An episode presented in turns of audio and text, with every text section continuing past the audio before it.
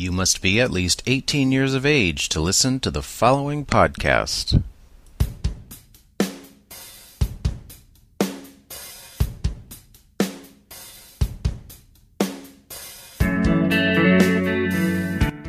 Hi, you're listening to Sexual Heroes with host Robert Black.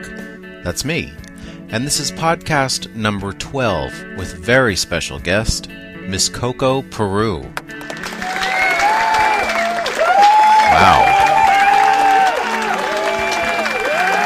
Miss Coco Peru is an award winning actress, writer, and storyteller slash monologist. She has appeared in feature films, on television, and on stage all over the world. My partner Ken and I have had the pleasure of watching Miss Coco perform live on several occasions, and the cult classic Girls Will Be Girls is a favorite of ours. Hi, Miss Coco. Hello, how are you? I'm great. How are you tonight? I'm very good. A little toasty warm down here in Los Angeles. Oh, well, I'm a little further south of you. I know you're in San Diego. I was supposed to come there tomorrow, but we canceled our trip. Oh, it's been humid. I Um, like humid. It's good for my skin. I want you to know I'm so starstruck. I'm very nervous. Oh, well, don't be nervous. Okay. I feel better now. I just had to say it. Oh, okay. Yeah, I know. I remember the first time I ever went on a date. That was the first thing I told my turned out to be a boyfriend. I said, I would just want you to know I'm terribly nervous. Did it help? It did, and, and then he said he was nervous too, and then we had a delightful time. Ah. So, for the people who are going to be listening to this who don't know the difference, uh, the different transgender terms, and and some of the nuances behind them, can you? you- You're a drag queen, correct? Is that the right Correct. term? Yes. So, someone might say, "Well, isn't that the same as a transvestite?" What do you say to that? Well, I don't know really about transvestite. I mean, I know like a transgendered person is someone who feels like they're were born into the wrong body, and a crossdresser is someone who sort of maybe perhaps get sexually turned on wearing the opposite um, gender clothing. Um, and then drag queens are usually gay men who dress up in women's clothes to entertain. To entertain, that's kind of Yeah. a key element. But are do you consider your, yourself part of the transgender community? I do. Yeah. Okay. Yes. Yep. I do. And especially because for me, when I was growing up, gender was all very confusing for me. Um, I remember being very young and always drawn to girl toys and wanted girl toys and uh, I never asked for them or would figure out ways to play with them. You know, either my neighbor. I fortunately I had a, a neighbor who was a lesbian who had like an enormous Barbie doll collection that she could give a shit about. and there I had my GI Joe collection, and we, you know, we were perfect together. We would just swap toys. Um, and then my niece, who was close in age, uh, she was more like a sister to me. I, I, play, I played a lot with her toys behind closed doors. But I, uh, so gender for me was very confusing. And then um, I remember in the 70s, um, they started talking about transsexuals, and I thought, well, maybe that's what I am. I was supposed to be born a, uh, a girl because I've always wanted girl toys, and I loved dresses, and I always wanted to play with other girls. But then, um, and I knew I loved boys. But then, as I, you know, got older, I became more comfortable with being gay, and then um, definitely uh, still had this longing to express myself, though, in and and I didn't, I didn't feel like the world was black and white. I felt like things were more fluid, and drag sort of helped me address that part of my life. So, when was the first time that you started to dress up? Well, as a as a kid, I used to sneak into my mother's, you know, drawers and put on earrings, and I loved her scarves collection. Um, and then later in college, I dressed up one night, um, but it was Halloween. Ah, yeah, it's always excusable on Halloween. Yeah, and it wasn't even good drag. I mean, it was really bad, bad, bad. Almost, I would say, boy drag. Uh huh. and uh, you know because it was um, what's his name was popular at the time from Culture Club, Boy George. So it was sort of like almost that kind of drag. Right. That sort of androgynous thing. Exactly. And then later, when I, I, I sort of got, got to this point in my life and saw Charles Busch in a play, and thought that it was amazing, hmm and also drag scared me. I mean, I used to go to gay bars and I was terrified of the drag queens. Um, but his type of drag was, you know, theater, and I was very drawn. I was a theater major, so I, I loved what he was doing. And then, um, so I started thinking about it, and then I created Coco and did Coco, and and then became a part of the drag world that I was so terrified of.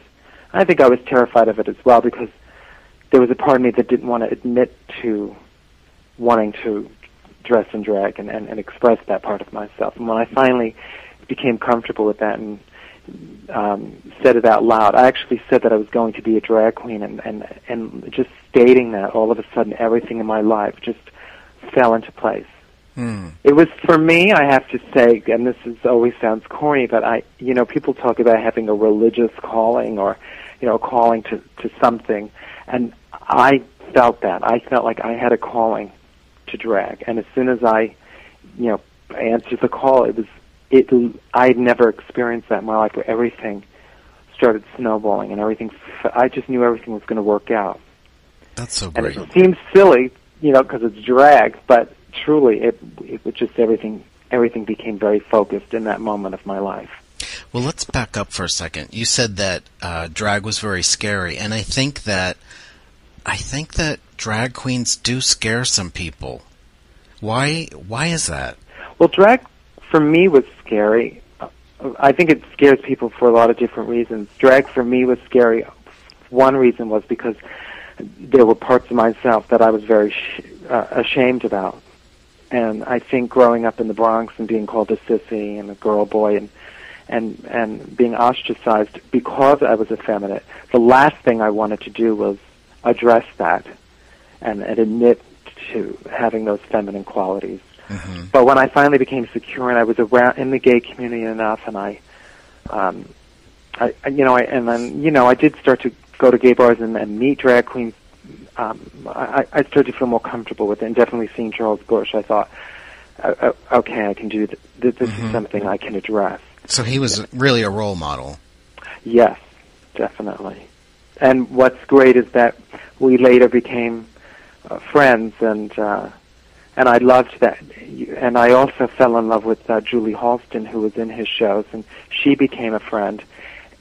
And um, my boyfriend's saying goodbye. Goodbye, Bye. And drive safely. Okay. All right. Um, and then uh, we became friends, and I loved something that he and Julie said was that uh, Coco Peru was the love child of Charles Busch and Julie Halston.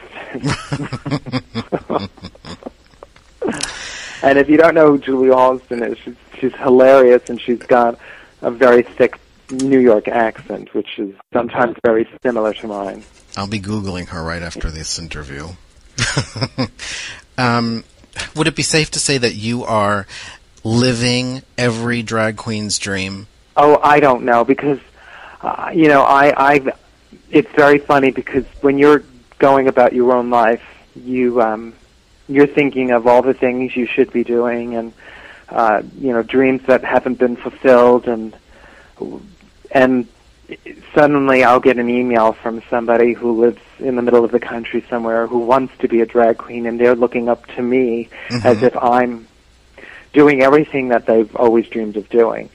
And then it, it hits me thinking, wow, I, you know, I do have a great life. I, I get to travel. I, people, uh, enjoy my work. I get nice emails from people. Um, so suddenly it, it hits me. But when you're going from your day to day reality, sometimes it, it looks bleak, but uh, it, then all of a sudden, something like an email from someone like that will make me realize that I have so much to be grateful for. You have a truly a glamour job.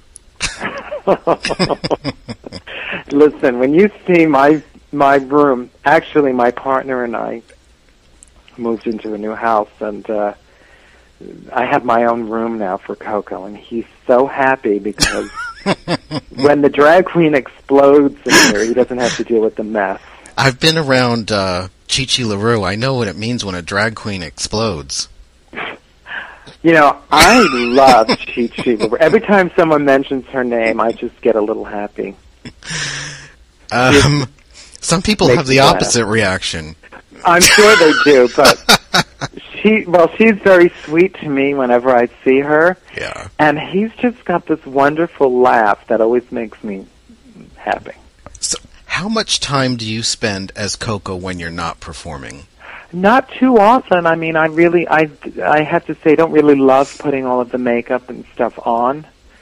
Um, so when I'm not performing, I'm or going to a party where I've been asked to come as Coco. I'm, I'm usually not dressed as Coco. I mean, I've done it a few times where I'll, I'll wake up in the morning and I'll think, you know, I think I need to be Coco today, and I'll just go out. You know, I'll go shopping or I'll go to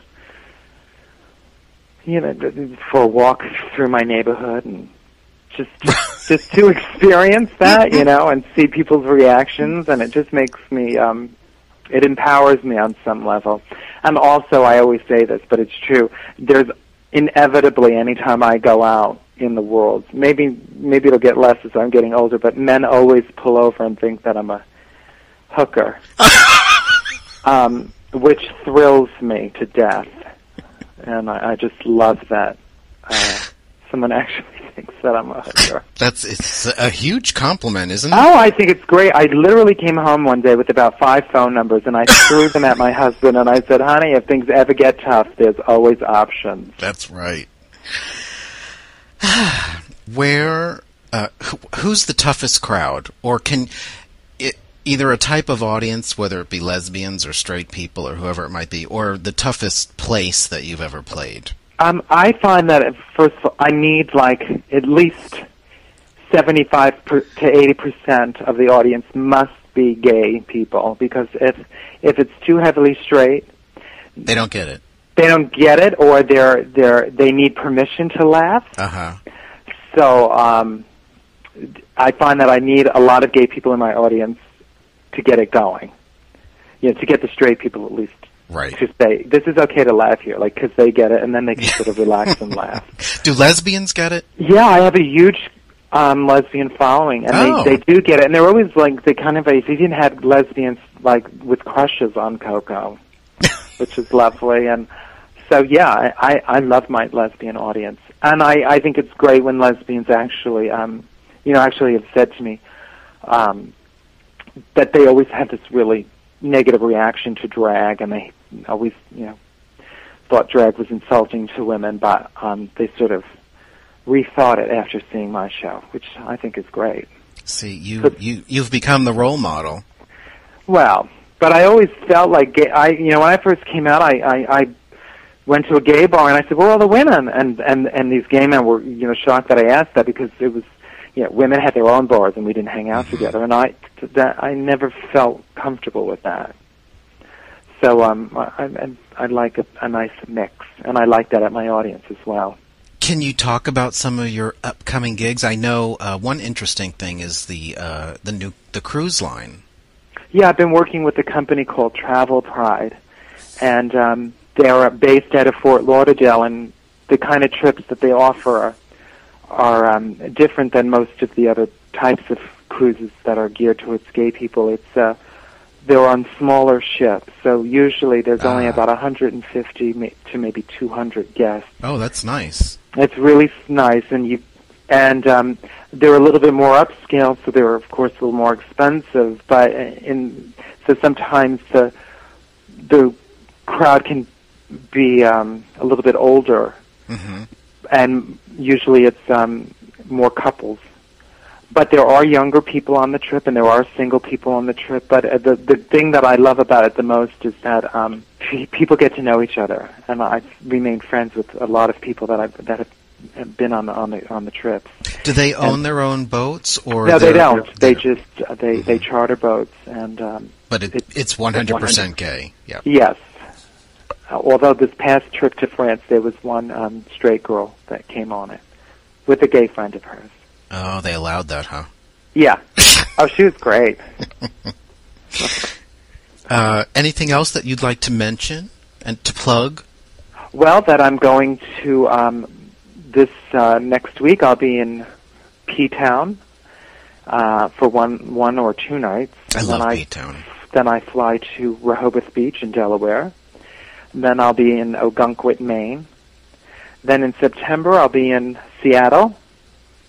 And then I'm going up to San Francisco for three weeks to perform at the Rrazz Room, which used to be the Plush Room, but they moved it and built this new space called the Rrazz Room, and I'll be there for three weeks. Wow, I wish I could be there. I know you'll be missed. You got to find a space for me down in San Diego. I've never performed there, but uh, I'll get I- there one of these days. I'm gonna. Well, if anyone's listening to this and they they uh, have some connections here, they uh, they need to to make that happen. And and how is your uh, this this this new venture of yours going? The Sexual Heroes. Oh well, ah, you know, a few months ago I didn't know anything about podcasting, and then boom, it was uh, it was like as, as I caught it as high as number nine on the chart in under health and sexuality under in the iTunes. So you know that was a big deal for me. It's it's uh, you know it's not a big deal, but it was it was nice to see that. So I know a lot of people are listening.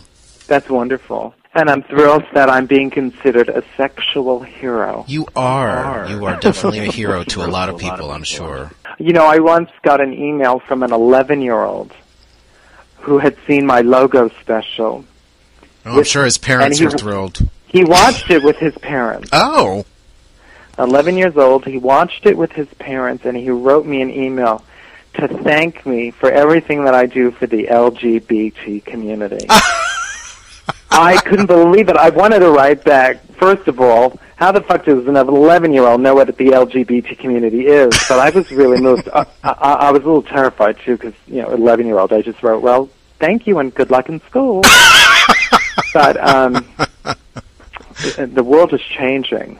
I guess hopefully for the better. yeah. Although it doesn't always seem that way, but we must remain hopeful, I guess.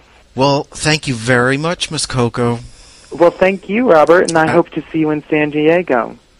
I hope so. I hope Do you ever take that later. big hike down to Black's Beach? oh, I did it once. I I almost didn't make it back up. They almost had to get the chopper. That's a story. I used to go there a lot, and then we were going to go there um, tomorrow, Uh, and we canceled the trip because I we were both so lazy. I said, you know, I don't know if I'll make it back up the side of that cliff. Miss Coco wouldn't go on natural, would she?